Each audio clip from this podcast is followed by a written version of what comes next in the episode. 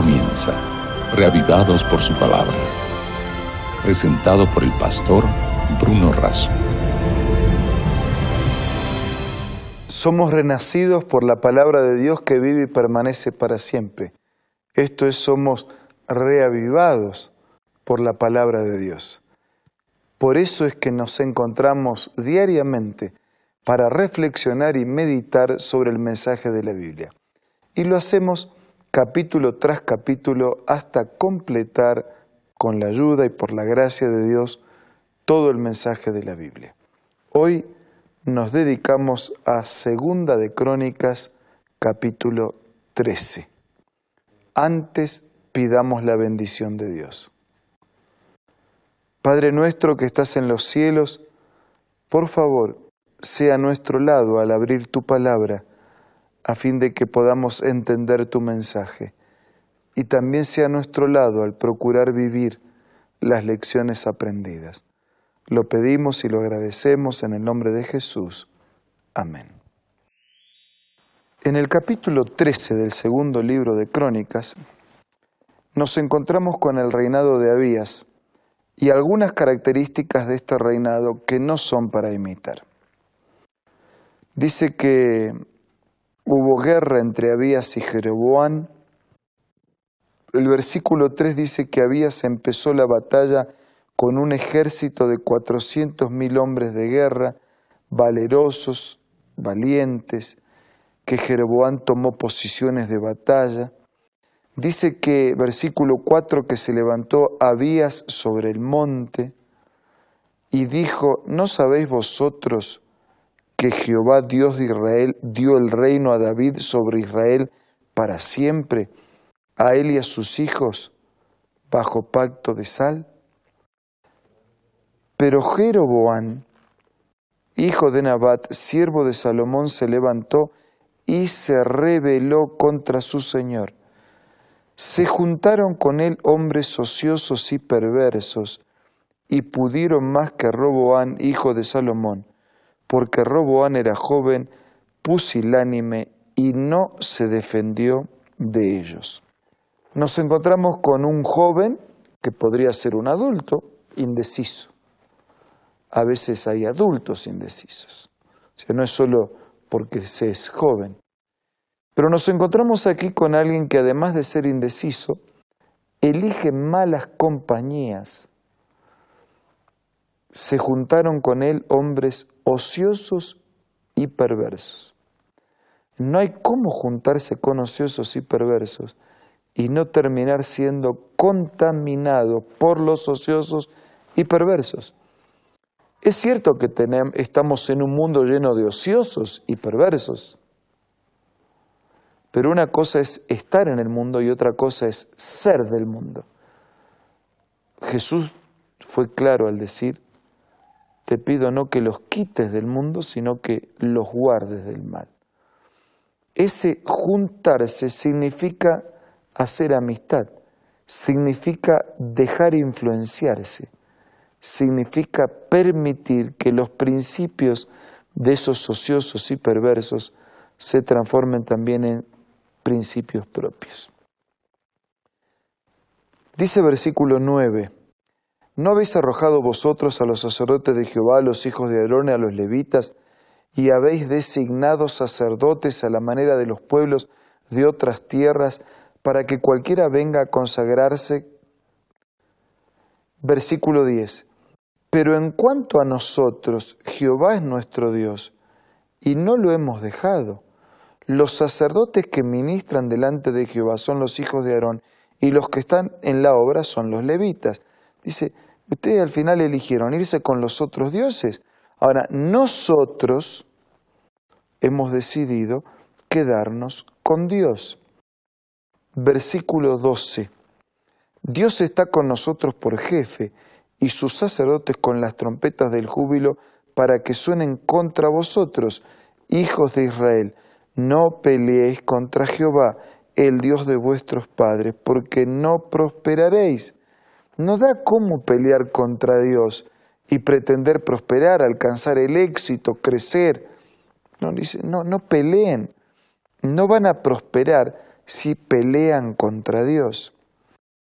Versículo 13.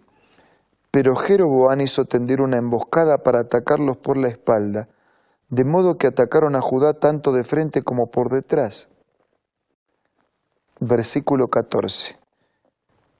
Cuando los de Judá miraron hacia atrás se dieron cuenta que los atacaban por el frente y por la espalda, por lo que clamaron a Jehová mientras los sacerdotes tocaban las trompetas.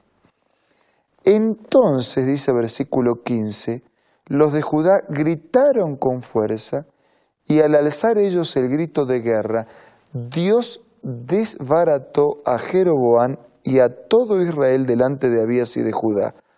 Huyeron los hijos de Israel delante de Judá y Dios los entregó en sus manos. Abías y su gente hicieron una gran matanza. Hubo heridos, fueron humillados en aquel tiempo. Mientras los hijos de Judá prevalecían, los hijos de Israel fueron humillados, porque se apoyaron en Dios, el Dios de sus padres.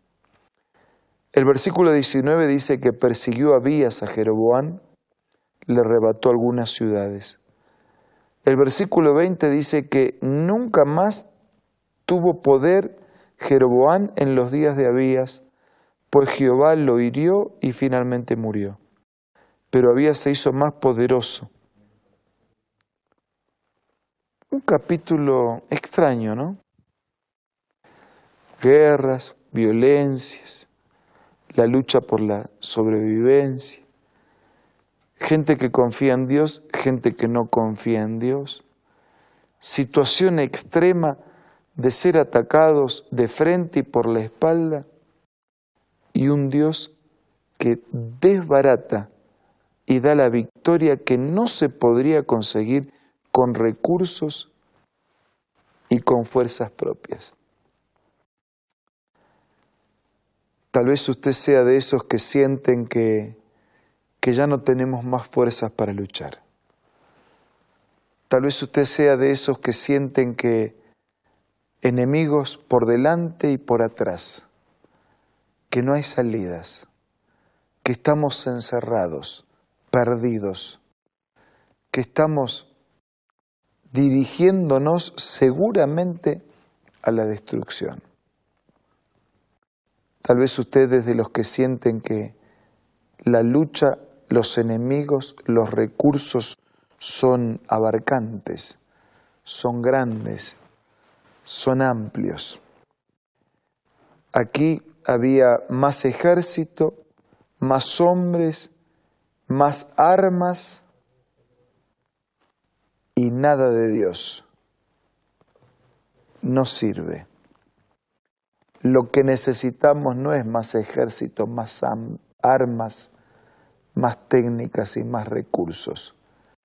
Lo que necesitamos es más Dios, más de Dios en nosotros, más de su promesa, más de su voluntad, más de su poder, más disposición a seguir sus caminos.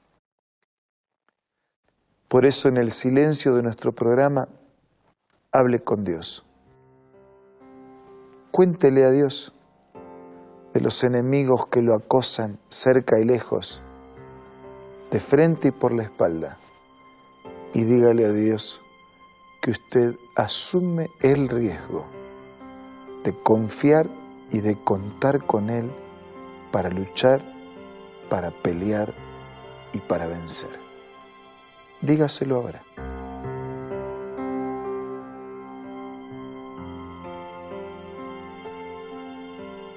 Gracias Señor porque podemos confiar en tu poder. Desconfiar de, de nosotros, desconfiar de los recursos, desconfiar de los enemigos cercanos y lejanos, internos y externos, grandes o poderosos, y confiar en el grande, en el poderoso, en los recursos ilimitados de tu amor y de tu gracia. Ayúdanos a vivir hoy, confiando y amparados en tus promesas.